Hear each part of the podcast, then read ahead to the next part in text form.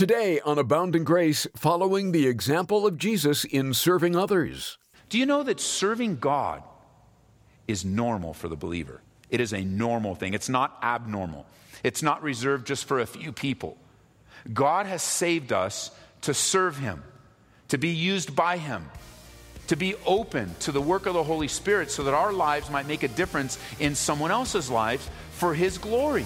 This is amazing grace.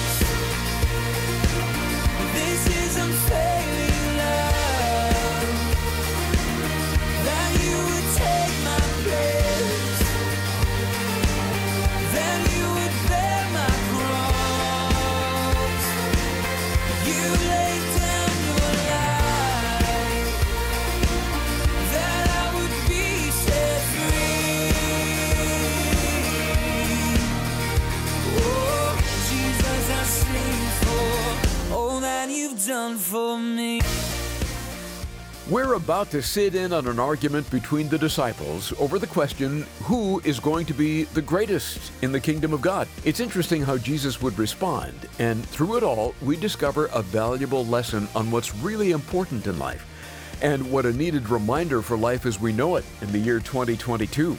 Pastor Ed Taylor has us turn to the 13th chapter of John today on Abounding Grace, where we see Jesus lay down a beautiful example of what a servant should look like. Open your Bibles to two places, would you? We're going to start in Mark chapter 10, and we're going to end up in John chapter 13. Mark chapter 10 and John chapter 13. We start a new section in John. It's the last week of the life of Jesus. In John 13, we begin what is commonly known as the upper room discourse, and the beginning of that night that Jesus is betrayed. John has reserved almost half of his gospel to taking us through the last week to the last season of the life of Jesus Christ, uh, really emphasizing his death and his burial and his resurrection in our lives. That's where the power is.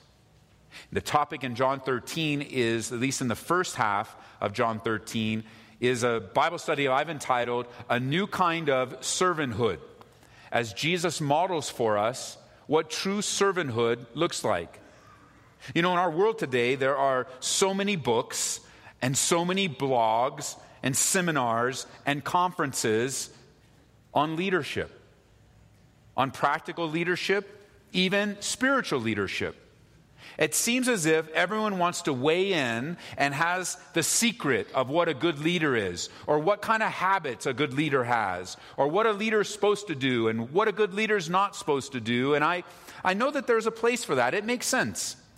It makes sense because who doesn't want to be a better leader when you have been given that responsibility? Who doesn't want to grow when you have some kind of oversight? Who doesn't want to be a better leader as a parent? Or who doesn't want to be a better leader at work? Or who doesn't want to be a better leader within the congregation, the church family they're a part of? But the problem, so many times, is that these teaching tools, these books, these seminars, these blogs, are built upon the wisdom of man and the way the world does them, the wisdom of this world. Or even worse, there's a whole new genre of what corporate leadership should look like. And many of you work in a corporation, you lead in a corporation, and a lot of times the training is geared to how they want you to lead, not necessarily the right characteristics that make for a good leader. And an even deeper problem when it comes to our the context of our congregation is that while there might be a place for that in the world and different styles of leadership within the world, it's not the way of the church. It's not the way the church is to be led. It's not the oversight of the leaders in the church.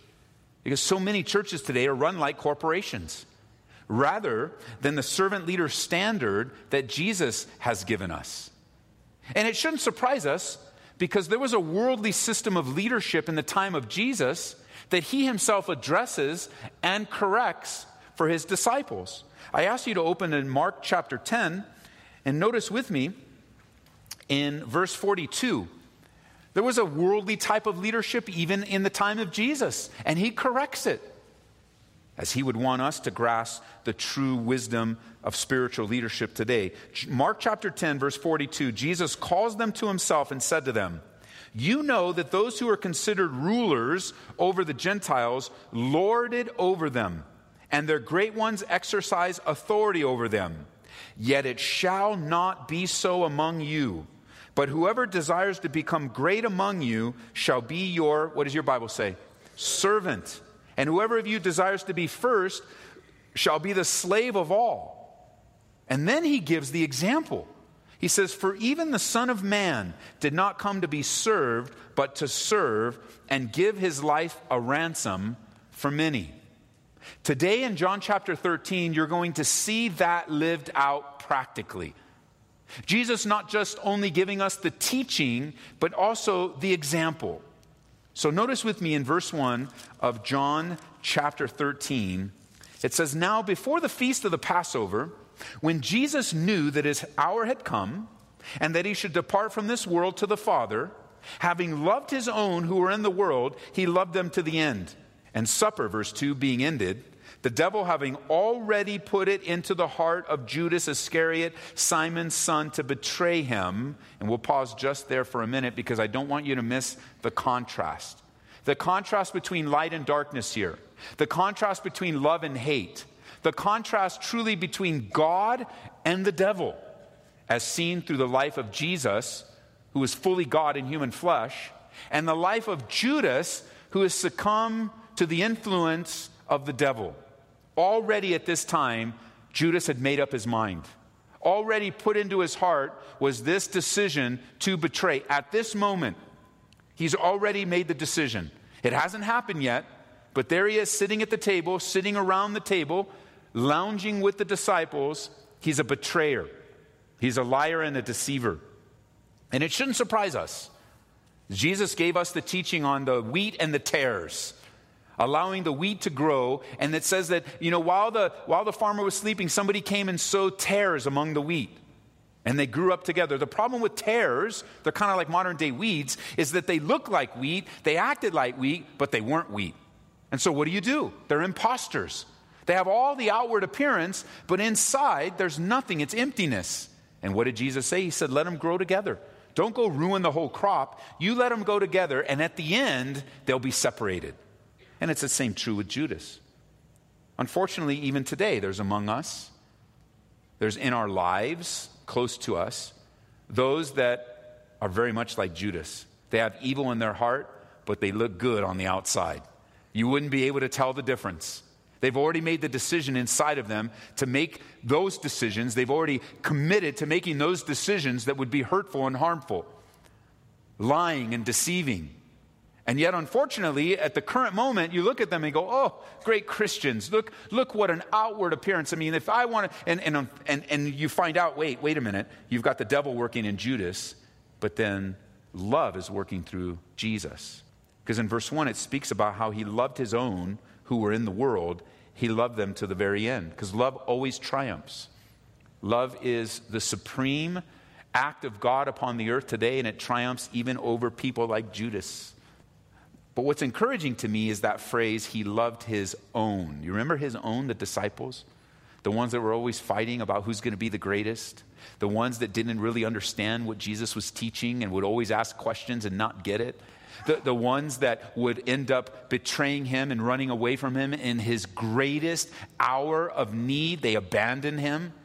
The one, Peter, that would publicly deny him not once, not twice, but three times. The ones that are very much like us, human, frail, prone to mistakes, as the hymn writer wrote it and we sing it so eloquently, prone to wander, those he loved, yeah, to the very end. That supreme, amazing love of God, contrasted with Judas all here as the last week of the life of Jesus Christ begins. Notice, as this is happening, verse 3 Jesus, knowing that the Father had given all things into his hands, and that he had come from God and was going to God, rose from supper and laid aside his garments, took a towel and girded himself. After that, verse 5, he poured water into a basin and began to wash the disciples' feet and to wipe them with the towel with which he was girded. It's an amazing love that Jesus has for you and me. It's not just in word, but in deed.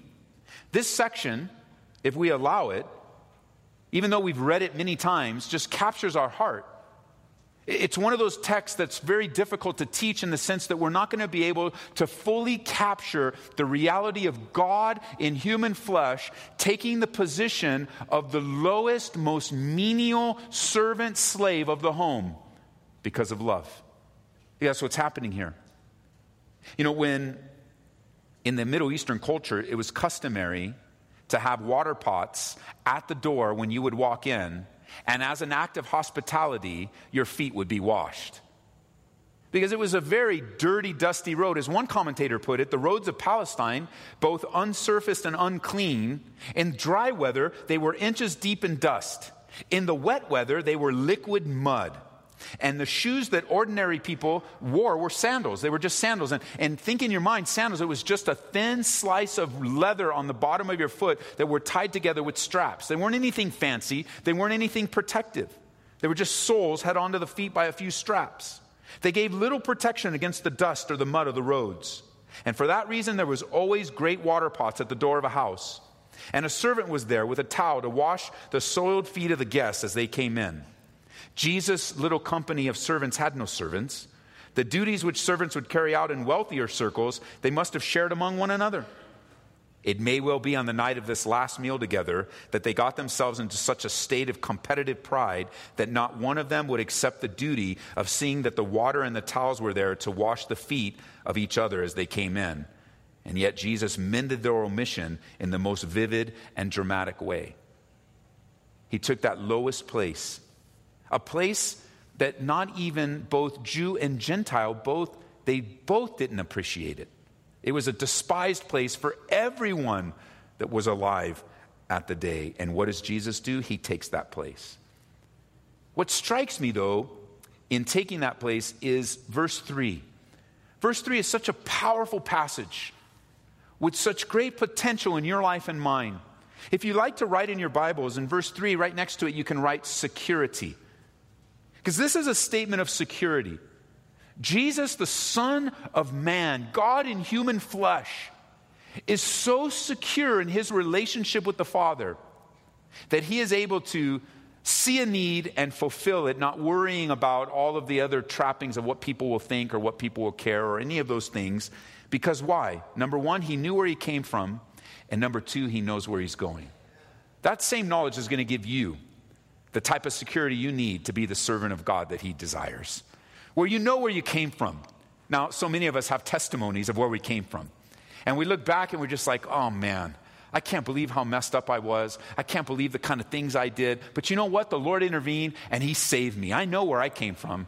And it's one thing you don't want to do. You don't want to forget where you came from. You don't want to so neglect your past that you forget what God saved you out. You forget the kind of condition that you were in. You forget the kind of person you were and where you were headed apart from Jesus Christ. Now, of course, with the past, we don't want to look back and dwell there. The past isn't there for us to condemn ourselves, for us to beat ourselves up, but rather just to remember. Look what God has done. Look, remember where you were. Remember where you were headed, and look how God has rescued your life. When you remember where you came from, man, it gives you great strength to go, you know what? God did work in my life. I was headed in a wrong direction. But when you add to that, not just where you came from, but where you know where you're going, you have a heavenly hope that this world is not all there is, that this home, this world is not our home. We're just pilgrims passing through. Heaven awaits us. When you remember where you came from and you know where you're going, hey man, things great. I just serve in the Lord. He owns my life. He's promised me eternity, deliver me from my sinful past. How can you not have that safety and security? Like nothing, for a person that's safe and secure in the Lord, nothing is below them. Nothing. There isn't anything but, and you think of, oh my, God, you think of Jesus Christ. He could have easily, because it says here, you know, he, God, given, God has given him all things into his hand. He had come from God, he's going to God. Like, is this God? All power resides in Jesus Christ. Every power that there is on the planet Earth resides in God there, in human flesh. Don't you think he could have said, you know what? Why don't you do it, Peter? Our feet are dirty. You do it, Peter. Or John, you haven't done anything in a long time, man. It's time for you to step up. Or how about Judas? I mean, he, Jesus knows Judas is a betrayer. He knows what he's going to do. He could have done one of those things that sometimes you moms do just with your eyes. And you're just like, you know, Judas, you do it. You're going to, but you wash the feet. Do something good. He doesn't delegate it, he doesn't give it away. What does he do? Secure in the Father, with all power available to him, he sees a need and he takes care of it. Even a need that would normally be taken care of of the lowest servant. God, he steps down and steps down and steps down. There's a word for that. It's called humility. The greatest picture of humility is found in Jesus Christ. He didn't do it for the notoriety. He didn't do it for any other reason. I mean, there's also a practical reason, not just in the spiritual reason. Jesus washed their feet. You will know why? Because they were dirty. It was practical. He saw something and he took care of it. Of course, he took the practical, as you'll see in a moment, and he used it in a spiritual way, which is often the way of the Lord. He takes the practical of life and he turns it into a spiritual lesson for us. But what great humility, power under control. You know, foot washing isn't anything new. You can jot it down if you're taking notes. Back in Genesis chapter 18, when Abraham is sitting there and received those guests, he called for water. And as an act of hospitality, he called for water so the feet of this guest could be washed. It's also in 1 Samuel chapter 25, when messengers are sent to Abigail to tell her that David would like her to be his wife. She, in an act of hospitality, calls for water so that she could wash the feet of the messengers that came to her. It's not anything unusual, very normal in Middle Eastern culture. It was an act of hospitality and a welcoming into the home. But even more than that, Jesus ties foot washing now with practical service. Do you know that serving God is normal for the believer? It is a normal thing, it's not abnormal. It's not reserved just for a few people. God has saved us to serve Him, to be used by Him, to be open to the work of the Holy Spirit so that our lives might make a difference in someone else's lives for His glory. Let me show you what I mean. Turn over to Galatians chapter 5. Galatians chapter 5. Jesus knows everything the Father has given to him, and yet in his life he serves. What great love! He serves. And he serves at a low level. Nothing is beneath our Savior, and thus nothing is beneath us. Notice in Galatians chapter 5, verse 13. For you, brethren, have been called to liberty or freedom. Another word for liberty is freedom. You have freedom. You've been freed from sin, free to live a life that pleases God. You have been called to liberty, but don't let your freedom be used as an opportunity for the flesh. But through love, serve one another. Notice chapter 6, verse 1. Brethren, if a man is overtaken in any trespass, you who are spiritual, restore such a one in a spirit of gentleness, considering yourself, lest you also be tempted. Bear one another's burdens and so fulfill the law of Christ. If anyone thinks himself to be something when he's nothing, he deceives himself. Serving one another, serving our community, serving, serving in every area of life is normal for the Christian. It's a natural, normal thing for us to give of ourselves freely from the freedom that God has given. It's normal. We're not to use freedom for ourselves, we're to use it for others. It is the history of the believer. Now, I've met many, many people whose master passion in life is not to be a good servant, but rather their master passion in life is for power. And their master passion in life is for control. And they're really into titles. And they're really into authority. And when they get titles or authorities or some sort of power, they love to throw their weight around with the new title and power that they have. I'm certain that among us, many of you have worked for people like this. Now, I'm not going to ask you to raise your hands and turn the cameras on you so we can use it against you later. I won't do that. But we've certainly all had bosses where we've walked in and we come into their office and it's pretty clear that they want you to know that they're the boss and you're not. I even worked for a guy once that had his chair a little bit higher than my chair, than anybody that came in, the chair that we would sit in, because he would give that signal, I'm in control, as he took his coffee pot or his coffee mug that said, I'm the boss. Yes, we know. And wrote his memos. I mean, it's just like, hey, man, I know you're the boss. I know I work for you. It's no big deal. You don't have to make it a big deal. But in his life, his master passion was power. And he loved to use power, not in a way that pleased God. He didn't have a relationship with God whatsoever. And I think when you come into the life of the believer, if God entrusts you with authority, if God entrusts you with some sort of power, whether it be within the church or it be outside of the church, it is not for you to throw it around. It's for you to use it for the glory of God, to serve people. The model of leadership that God gives us in His scriptures is servant leadership. And if there's anyone that should model that the best on the planet Earth today, it should be the believer. It should be the Christian, the one that's filled with the Holy Spirit, where you have your oversight and you take your responsibility, but you don't use it against the people, you use it for those that you're leading.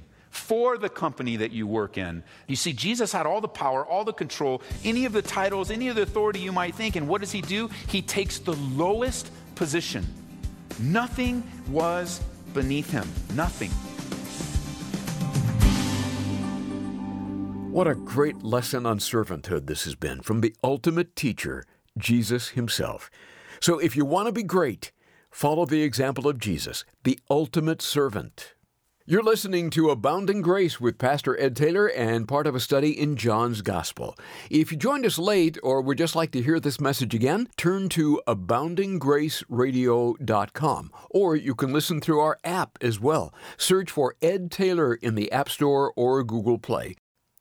Well, Pastor Ed, with all this talk about servanthood, it's probably a good time to mention your podcast called Lead to Serve. What can you tell us about it? Well, you know, one of my passions, Larry, is servant leadership, training, development. When I was in the corporate world, I did a lot of training. I traveled. One of my final responsibilities before I left was to travel around the country and train our teams, whether it was in the particular part of how to do their job or mostly in cooperation with our HR department. I got to go around training uh, men and women on how to serve well, lead well, work well, be a part of a team, team building. I really, really loved that part of my job, even if I didn't love the traveling so much. So now in in the Lord, He really made me to develop those to serve well, lead well, and part of that tools because I really believe we're a resourcing church. Part of the tools that we provide is this new podcast that we call Lead, the number two, serve, lead to serve. And in it, we talk about leadership and servanthood related to church, of course, but it's applicable to anything you're doing at home, at work, uh, on the playground, you know, with the on the diamond, with the baseball games, football coach, whatever it might be. I I just want to share some of the things I learned, some of the things I'm learning. Sometimes we're working on a new season right now where I'm going to be interviewing Bob Claycamp and some other pastors. Bob, by the way, is is a pastor with 40 plus years, maybe even 50 years of ministry experience. I forget the number, but it's just like talking to a wealth of knowledge. And I want to line up more men uh, to come on our show and talk about the wonderful things of God. So lead to serve. It's make sure you use the number two. That's key. Uh, it's lead to serve, or you can put my name in and it should pop up. And uh, we love to hear from you. All our contact information is there, and we take show ideas too. So tune in, subscribe, and leave a good review.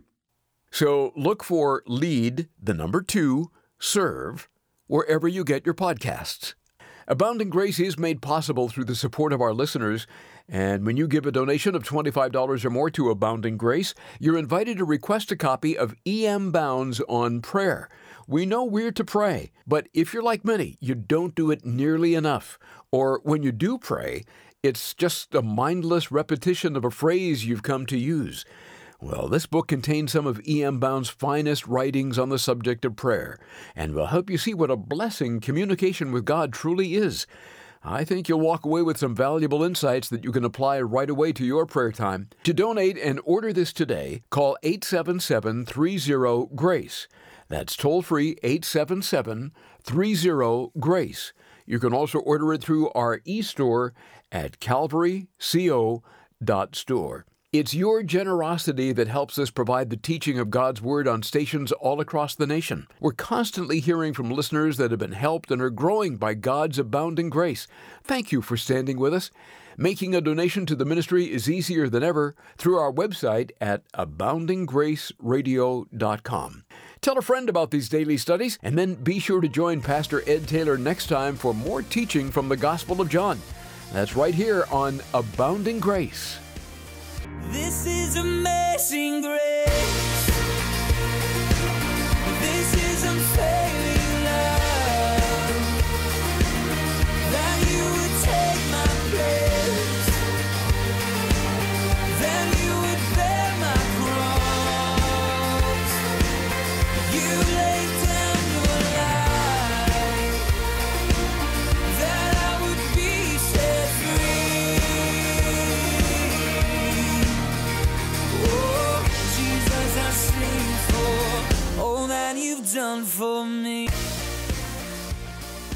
Abounding Grace is brought to you by Calvary Church, Colorado, here in Aurora.